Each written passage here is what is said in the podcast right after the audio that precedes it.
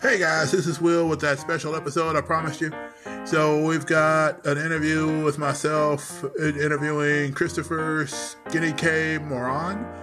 And he is an artist, does an awesome series that I am probably gonna be trying to grab myself just because it's it's an awesome, cool kung fu style story. Uh, so of course, name and the title of the story, of course, is Peerless. And so, if you want to get in on this, I hope you will. I Hope you'll check him out. Uh, in the description in the episode, you'll see the links to his website and everything that you can go to and check out Peerless, along with other things he's done. He not only does comics, but he also does music. So you can get a chance to check that out as well. Hope, I hope, I hope, I hope, I hope that you'll go check him out. Thank you so much for rocking with us on this special episode of Conversations about dot dot dot. And above all else, do me a favor be blessed, be a blessing to somebody, guys. Take care.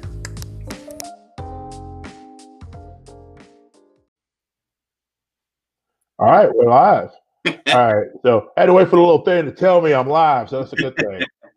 So, hi, this is Will. I get the awesome opportunity to interview another person that's on the tail, the 101 Tales, 101 Tales with us. That's going to be on us during the course of the days of November 17th through the 21st and you'll get to come in and stream in. It's absolutely free to get involved and get to hear some awesome stories from some different people from all walks of life. And Chris is another part of that. So first things first, Chris, say hello to the lovely people. Hi everybody! So glad to be here and excited to be a part of 101 Tales. All right, I see you got your Day of the Dead shirt on there. I do, I do. Well, it's not just uh, you know a fun decoration or fun T-shirt it's also inspiration for my company. So Sombrero Brothers Productions. All right. Well, that's pretty groovy. That's pretty cool. Sombrero Brothers. Now, do you own a sombrero? I do. Um, it's behind the magic curtain here. So fair enough. Fair enough. Don't worry about that. You, you, you, own, you said you own one. That works for me. Right. I don't need you to.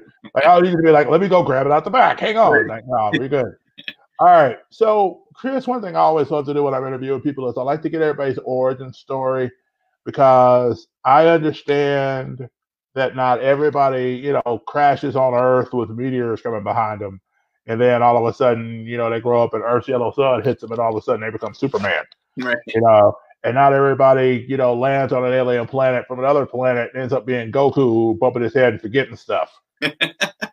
so we'd like to just get to know a little bit more about the people. So talk about talk to us a little bit about your origin story. What things did you grow up enjoying? What things did you geek out to as a kid? What things you maybe you even geek out to now? Oh man, you you just opened up a a monster can of worms, like very multiple layers of different kinds of worms. Uh, let's see. Um, I I grew up here in the Cleveland area, and um, I I would say from a very young age, uh, music played an important part in my life. It was something that um, uh, my mother had music on all the time when I was growing up, and so many of my earliest memories are associated with different kinds of music, whether that's different songs or. Um, and I, I, had a pretty healthy um, imagination growing up. I used mm-hmm. to um, play in my room. I had a tape recorder and I would record radio shows. So I would, uh, uh, you know, I would listen for uh, Janet Jackson song and, and I would like, I would do my own announcement for the Janet Jackson. Coming up next on uh, WMMS here, we got Janet Jackson. And then I would like wait patiently for the radio station to play Janet Jackson and then like press record right beforehand. And I would like assemble radio okay. shows this way. Um, read comics when I was a kid, and uh, part of that uh, that '90s movement when you had the Jim Lees and the you know Spawn and Image Comics coming out and stuff, and then definitely got mm-hmm. into collecting books then, and um, have been a big Batman fan. I saw Batman '89 uh, on family vacation. Like begged my parents to take me to see it. I was definitely too young for that movie, but they took me anyway. So, um, and uh, it was uh, so i just growing up I, I, was just really curious about lots of things and um, when i was 10 i started playing the trombone. I've got my, my trombone here just off camera. Okay. And um, and music became my passion. So i um, i studied music in in college and then moved back to cleveland after finishing that and started a career in music. Um, I've been in a number of bands in Cleveland and a freelancer in Cleveland. Uh, if you check out my website, skinnykmusic.com, you'll see lots of uh, recording projects I've done, and, and I've really just done the. I've been fortunate enough to have the opportunities to record reggae and hip hop and uh, brass band and and Afrobeat and classical music. I, I did a concert once. It was uh, traditional Indian music. I just all different kinds of styles of music. And um, so in 2017, I was writing music for what I was thinking is going to be like a, a solo album. And um, in addition to playing the trombone, I play a Chinese instrument called the guzheng. It's a 21 string zither that you pluck and can bend the strings. And um, so as I was combining this kind of hip hop feel with the funkiness of my trombone playing and then the guzheng, I was like, you know, this sounds like a, a soundtrack to a 1970s kung fu movie that just never got made. And, um, you know, I was like, I, I think I need to flesh out the story. Like I, I want to know where this story is, and so I did. And I was like, you know, I, I like this story. I I think I want to take it to the next step. And I thought, well, do I write a screenplay? Well, I don't know anybody in Hollywood. Nobody's going to give me the time of day. Um, right. But I love comics, and I and I know people who make comics. So maybe I write a comic script. And I'd never written a comic script before, so I read a bunch of books and and followed the the notes and wrote my outline and did my my original draft and you know I, I I, got my master's degree here in Case Western Reserve. It's a it's a big research school, and if I learned one thing from that program, it's that uh, you need to seek out people to tear your work apart and poke holes into it if you're mm-hmm. if you're going to make it better. And right. so um, I reached out to um, Nick Macari, who um, is an, a great writer and editor. And uh, I said, hey, tear this apart and uh, tell me what I could do better. And he did.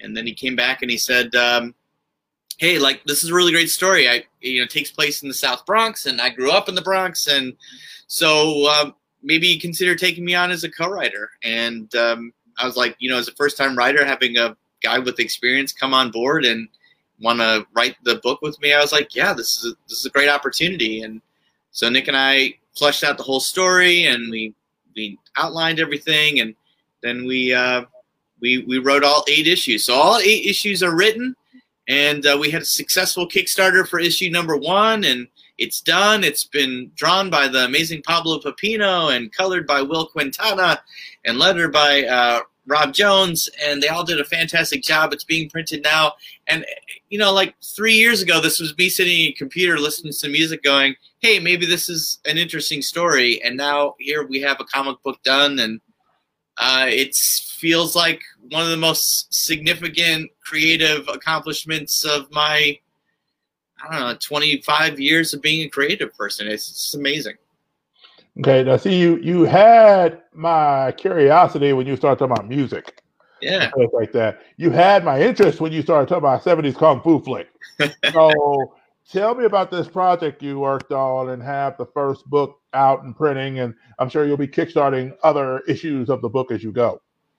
Yeah, so um, if you go to my website, you can actually hear three of the songs that I wrote that inspired the story. So there's um, um, uh, I was writing these songs and and I was just like, I, you know, I like the Lalo Schifrin music from the '70s. He did uh, uh, Enter the Dragon uh, score, and I, I like the uh, Willie Hutch soundtracks for um, um, the blaxploitation films that came out in the '70s. Uh, Isaac Hayes wrote an incredible funk music, and um, you know, I've had a lot of experience making music in this style, funky music. I, I spent my whole undergrad studying jazz and, and have, you know, um, the brass band I was in, Revolution Brass Band, kind of combined um, funk and jazz and New Orleans brass band style stuff. So this is music that I've always been interested in, and it's something I feel very passionate about and have a strong connection to. And I took that interest, and you know, when I was a kid, on Saturday you'd watch cartoons, and then here in Cleveland they would have like the B movie reel afternoon, and often it was like Godzilla movies, but every once in a while there'd be a Shaw Brothers kung fu movie uh, Enter the 36 Chambers, you know, uh, Five Deadly Venoms, all that kind of stuff. And, you know, when I was a kid, you watch those and you hear the sound effects and, and the bad uh, syncing of the, the dialogue with the, the, the actors. And, you know, it was so much fun. I would go hang out with my friends afterwards and we'd be, I will destroy you with my kung fu. You know, you're trying to do the bad lip reading with it, and uh, you're doing the kung fu moves and stuff, and um, it was just super fun, right? Like, mm-hmm. and so when when this story came about, I just um, I, I drew on all of that enthusiasm from my childhood for the genre and, and for those movies, and uh, and then my experiences as a musician, and you know, in investigating and being curious about the the roots of early hip hop and the funk music to influence that. And, you know, the Bronx is so fascinating in the late 70s. It's like this hip hop's so fascinating. It's like this this creation, this American creation, but it started in this neighborhood with these groups of people. And you know, when you think about a neighborhood and how small it is, no matter how many people are in the neighborhood, it's still just a you know a few miles. To think that this collaboration between people with different interests would create something that's now just like what would the world be without hip hop now? Like I don't even know, you know. Sure, and, and, so uh, it was I don't know. It, all these things kind of just got thrown into a blender, and I just had so much fun finding the interconnectedness. And I know, by the way, our story takes place in the summer of 1977, uh, which is the blackout of 77 in New York City and we may suggest an alternative explanation as to why there was a blackout in New York City in 1977. Okay. And see, it's funny because when you're talking about this, I see like, okay, for those of you who don't know, kids, uh, there's a show called The Get Down that talks a lot about the history of what Chris is talking about.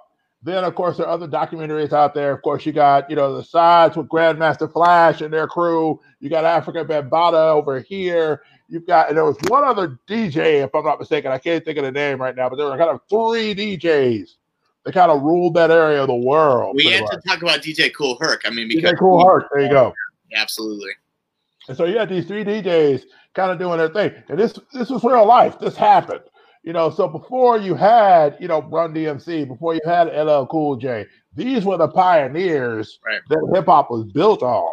Right. And so then you go one step further, and I mean, I know RZA, you know, of course, with the Wu Tang Clan, is talking about how, you know, that the hip hop was kind of framed from the world of, of the kung fu martial arts flick because there were so many things that that it that people took from those and incorporated into hip hop, even before you get to the Wu Tang Clan. There's another fun document. Netflix has been my thing for a while, just because it's been most of our things for a while. Uh, there is, I believe it's called Lightning Kicks and Punches. That's a documentary that's out there. Mm-hmm. It's talks about like some of the dances that were going on in the area, stuff like the windmill and things like that. Oh, yeah. It was the idea of clans challenging each other. So then you had the break beats that were there that were established, mm-hmm. where you know these different DJs develop different ways of mixing and scratching and putting things in to extend out that one part of the song that was the best part of the beat. And so you would extend it sometimes for minutes you know, and and you'd go and then you'd switch it up and do the next set, you know. But that was the thing for a DJ. A set for them is like thirty seconds or less. And you got to make that thing flow for a long period of time. And so when you go back and listen to some of that older hip hop stuff, that was like mixtapes. And it's precursor to mixtapes because we didn't really call it mixtape. It was just tapes. You know, tapes were going out all around and they were just flying around and the people and people travel. And you even had policies like if you lived on this side of town, you couldn't bring a tape recorder to the other side of town and record their stuff. Right. Like if you were caught, that was like you were banned from the area. Like it was, they took it seriously. And so to imagine taking that and doing like I'm seeing Samurai Champloo, I'm seeing Afro Samurai, I'm seeing, you know, the get down. It's like it sounds like this, like if we mashed all that up and then created a product out of it and then said, "Here you go." I think um, so. There's a little bit of um, there's another layer to the way the story was developed. Okay. In that, um, you know, uh, first of all, if you haven't seen it yet, check out the uh, Bruce Lee documentary on ESPN. I think it's called Like Water. It is awesome. It is now that's a new one because he had one out about ten years ago. I think it had the oh, same new one. Yeah, it's a new one. ESPN Okay. just just released it. I don't know how recently, but I watched it this summer. Um, after I finished the Chicago Bulls doctor documentary, I was like, Right, "Oh, Bruce right. Lee one! I gotta watch that." You know? exactly because you go Yeah. from Michael Jordan to Bruce Lee, like two experts in what they did. Right. And away continue. exactly. So, um, all right. So, so when I thought that I wanted to do a kung fu story, I was like, all right, well, where am I going to draw inspiration from? And you know, Bruce Lee's a pretty logical first step when you think about the the big stars of, of kung fu. And so I I did some research on him, and that's how I found out about Wing Chun. And of course, that you know, there's been all the Ip Man movies made. Um, and um, he told a story about the the the development of Wing Chun. So going all the way back to Yip Wing Chun, uh, who's a woman who uh, learned this style of combat to, um, you know, she's not as strong as a man. So how can she use the strength of a man against him to overcome uh, any attacks that she might face? That was fascinating to me. And so I thought, well, this this seems interesting. I, there's there was a movie that was made about Wing Chun and and um, Michelle Yeoh I think uh, played uh, in Wing Chun, um, but there haven't been a lot of female kung fu uh, main characters, and I thought, well, this might be an interesting thing to explore. And then because I was writing funk music and and there was a strong influence of early hip hop and, and the funk music to influence that in the recordings I was making, I was like, well, what if we put this female protagonist in New York City in the 1970s? What significant things had happened in New York City in the 1970s? Oh, there was the blackout of 77. Oh, which also coincides with the beginning of hip hop. All right, so let's. What happens if we put a, a female kung fu master in New York City in the Bronx in 1977? Mm-hmm. Well, what what's the background for this for this person? I mean, why would a Chinese woman be there? Well, maybe she's not Chinese. Maybe maybe she's from the Bronx, and so now we have a, a black kung fu master in the Bronx in 1977, and um, you know, it just kind of it was like every step of the research I did before actually writing the story alone kind of opened up all these different areas of exploration uh, which I used to develop the story. And, and I think that's one of the things that helps make the story be so original. Yes, you're right. Like I pulled a lot of influences from Shaw Brothers and from Bruce Lee and from um, uh, uh, the Warriors. I love that movie. We have a lot of you know crazy gangs in in our uh, in our story, um, but it's the, the it's the the development of the idea combined with all of those influences that makes the story unique. I think. hmm And it sounds like in that situation too, one of those interesting because you mentioned, you know, now she's a black woman instead, and so now I thought about like Coffy, uh, Cleopatra Jones, and and some of the characters that Pam Grier played in some of the blaxploitation films as well.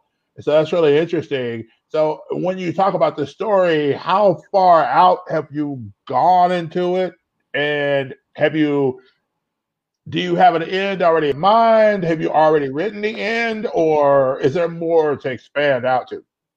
Um, well, let me first of all say you can't write a strong black female character from the 1970s without at least referencing something about Pam Grier.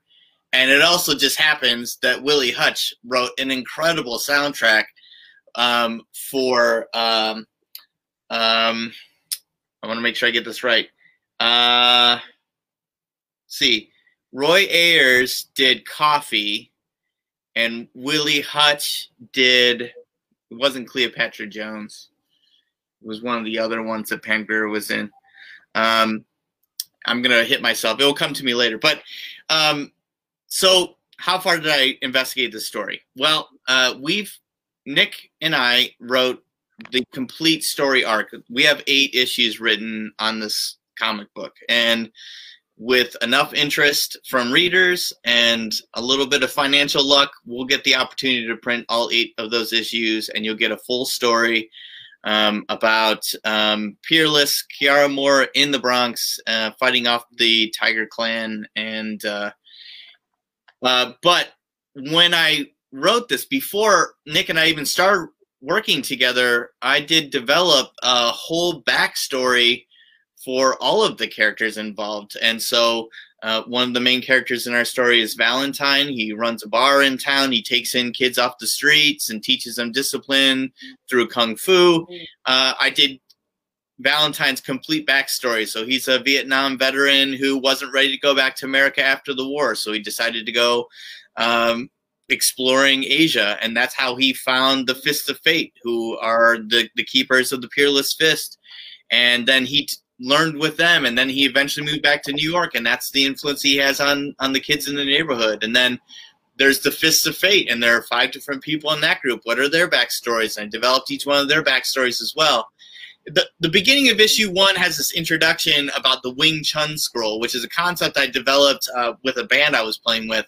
The idea that uh, the Fists of Fate have recorded the history of the organization on this scroll, and Peerless is just one chapter in that scroll of mm-hmm. hundreds of years of stories. So, you know, I'm would be over the moon excited if we get our eight issues done. But if people really like the story, our story ends and another story begins. I won't say too much because it will give away Right. But we don't definitely want to give away anything. Continue after our eight issues is done.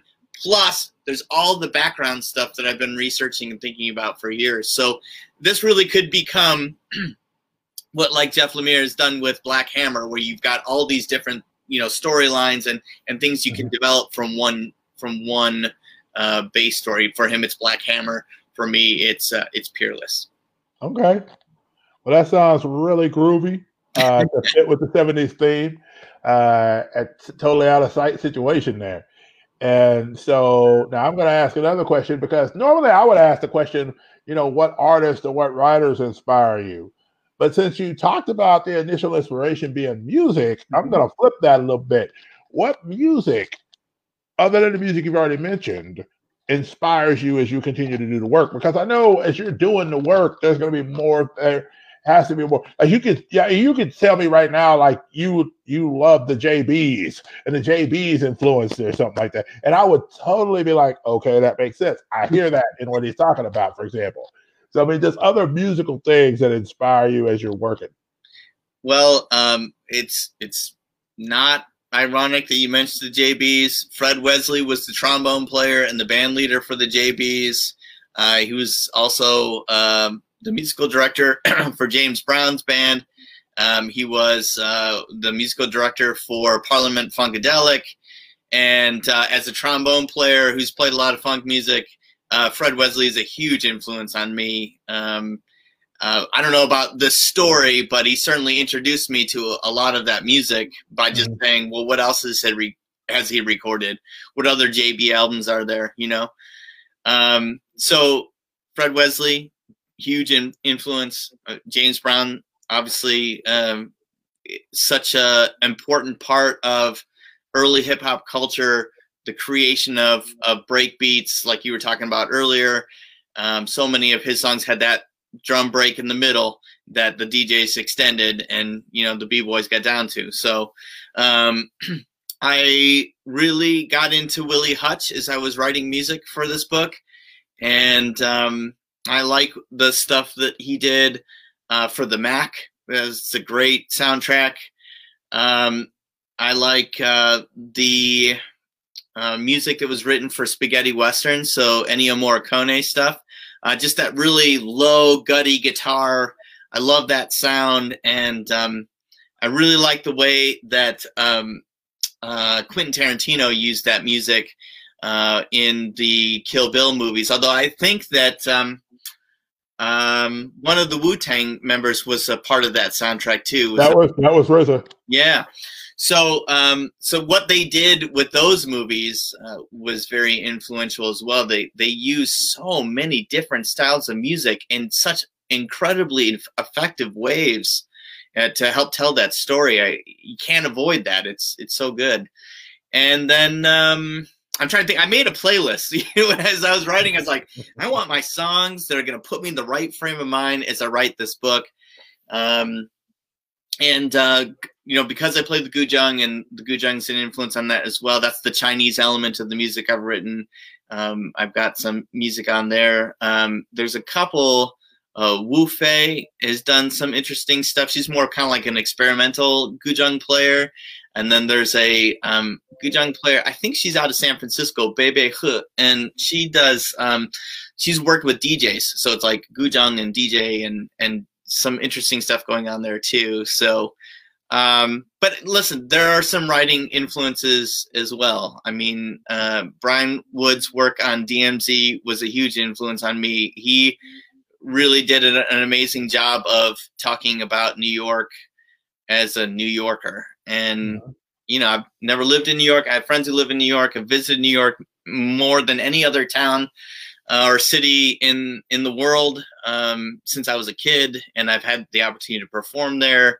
I love New York. It's a fascinating place to me. And so when I read DMZ, I, I just really liked the approach that Brian Wood took. And that was a, a big influence on, on my take on the story. And then I was just like, yeah, I kind of want that. You know, you want, if you know New York, it's not the New York now of you know Disney stores and and candy you know M&M stores on on Times Square. Mm-hmm. I remember when it was you know dirty and and we were walking down the street and I saw a kid breaking into a taxi and you know my, my dad was a police officer. I was like, Dad, aren't you going to do something? He's like, just keep walking, son. Uh, wow. uh, so I, I, remember those those those uh, times in New York City, and there's something. I think if you talk to native New Yorkers too, they they often have fond memories of when New York was not gentrified and it was rougher. You know, you had to be tough to live in New York City back in the day. Yeah. Yeah, definitely. I mean, if you, you consider everything from West Side Story and those things that New, that New York inspired, you know, you think about, you know, you talked about Batman earlier, mm-hmm. you know, and I think the way a lot of people at DC describe Bat, uh, describe Superman and Batman, they say, well, Metropolis is high New York, you know, area at about two thirty in the afternoon. Right. nice, bright, sunny, right. you know, festive. People are out walking. You know, you you uh, a, a, a lady will a lady will be trying to older lady will walk across the street. A guy will stop, you know, put his coat down, you know, to over the puddle for her to walk over. Gotham City, on the other hand, is the other side of New York at like midnight. Right. Where there's not a whole lot of light, you don't want to be out because if you're out, it's already too late. and so it's kind of interesting how that level of New York, that school of New York, has has shaped a lot of pop culture. And then you know you think about now, even with you and the work and everything. So do us a favor, quickly tell us first of all where we can find your works and things like that, and and then even how to support you. I know you're talking about doing another. I don't know if you've got a Kickstarter going or if you're gonna be starting another Kickstarter for the next issue. So we uh we ran a successful Kickstarter campaign uh back in July and August, and um, we we were very uh we we had like over 200 participants, which uh for you know for beginner for like for me to have 200 people who've never read anything that I've written before because I haven't written anything before this say, hey, your concept looks really cool and the artwork looks great. Yes, I, am going to back you. Uh, that was huge for me. So, um, so, so thank you. First of all, anybody who supported our Kickstarter, thank you very much for for supporting us. We really appreciate that. Um, you can find you can purchase a digital version of the book right now if you go to my website skinnykmusic.com and click on uh, the digital store menu. Uh, it will take you to a place where you can purchase a digital version of um, of uh, Peerless. And then the print version is coming soon. Uh, it's in the print shop right now, and I'm hoping to get a delivery next week. Uh, so we can start fulfilling our Kickstarter rewards and then also uh, start selling physical copies of the book for anybody in the Cleveland area, we're going to be trying to get it out into as many comic book stores in uh, the 216 as we can. Uh, for everybody else outside, you can order a copy on my website, skinnykmusic.com, or um, um, well, I guess that's that's kind of the main place you can be able to purchase it for right now. Um, and we're already working on book two. I mean, Pablo, who did the artwork for book one, uh, Pablo Pepino, and I have been talking about what the look of book two might be like, and starting to strategize for that and think about a timeline for production. And but we got to sell some books, so we got yeah. to do that first, one thing at a time. Definitely, definitely, definitely. So, will you'll be telling, you'll be sharing on the 101 Tales, you'll be sharing some stories from that world, correct? Yeah, so I've uh, decided to take the first issue, and um, I'm not going to read the the script because that would be a lot of instructions to an artist that people would probably be bored by. So I'm um, putting it into a, um, a, a slightly different format so that it's a little bit more compelling in the uh, being narrated for the 101 Tales event, and then I guess I'm hoping that there's an opportunity to talk a little bit about my story, which I hope is inspiring to people who want to create comics. Um, the idea that you just need to do it. If you want to create something, just just go do it. Like just read, do your homework, write every day, make connections, go talk to people, take chances. Uh, I'm I'm the I'm the poster boy of of the person who just was like, I'm going to do it. I'm going to take it one step at a time. and I'm going to do my due diligence, and and it's it's been an amazing experience. And I I truly hope that this is just the start of a career where I get to tell not just Kiara's story, but all the other stories that I have in my my journal, waiting to be shared with the world. So. Mm-hmm. All right. Well, Chris, listen, thank you so much for sharing with us, taking your time out of your day and night to share a little bit with us. And we can't wait to hear more of her story as well as your story on 101 Tales this November, the 17th through 21st. You'll be able to get involved. They'll have links and stuff available for you to go to check that out because we want you to be able to sit down each night during that, grab a bowl of popcorn, and be entertained. So and yeah. hopefully get in and, and get some of this stuff so you can it, you can continue to spur the creation of these great stories that are being told. So, well, I, I, and if I could add to that, like I've listened to some of the other introductory videos for participants for 101 Tales, and I'm just blown away by the the the variety of stories, different genres, different backgrounds of the writers. I mean, I really think this is going to be an exciting event for anybody who's interested in comics, but also just anybody who's interested in creation, like being creative and and the and creating stories. I, I'm really excited about this event, and I'm just honored to be a part of it. Yeah, I am too. I understand that because you know, I, you know, I got asked about it. I was just like, really, me? You know, it's just like, okay, I'm, I'm down for that you know, but I, I greatly appreciate the opportunity. So, listen, Chris, thank you for joining us on this little bit more in depth dive on things. I greatly appreciate the opportunity to talk with you, and I can't wait to hear more from you as time goes on. So, Facebook and everybody else, this is Chris Morron. This is part of his tales. So, come join us for the rest of ours. Take care, guys. Right on.